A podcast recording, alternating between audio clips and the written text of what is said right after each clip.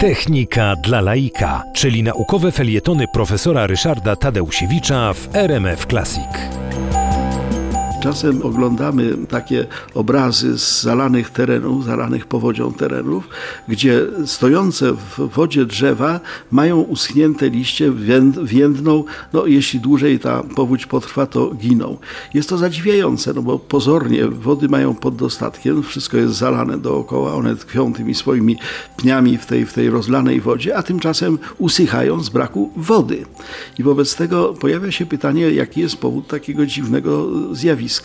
Otóż okazuje się, że y, pompowanie wody do gałęzi, do liści, do pni drzew y, odbywa się za pomocą specjalnego mechanizmu, który, w którym zaangażowane są korzenie y, tych drzew. Y, To parcie korzeniowe może być na tyle silne, że jest w stanie podnieść wodę nawet do wysokości 140 metrów.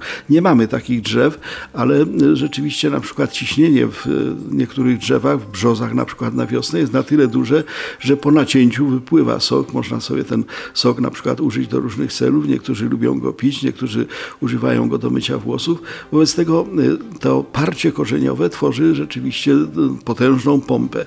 Ale do tego potrzebny jest tlen. Okazuje się, że mechanizm, który wytwarzają korzenie drzew, żeby wypchnąć tą wodę do góry, jest mechanizmem, y, w którym nieodzowna jest obecność tlenu.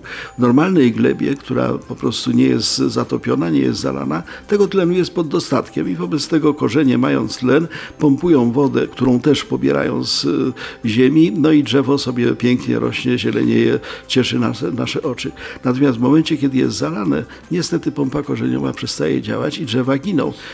Giną usychając, y, stojąc y, głęboko w rozlanej wodzie.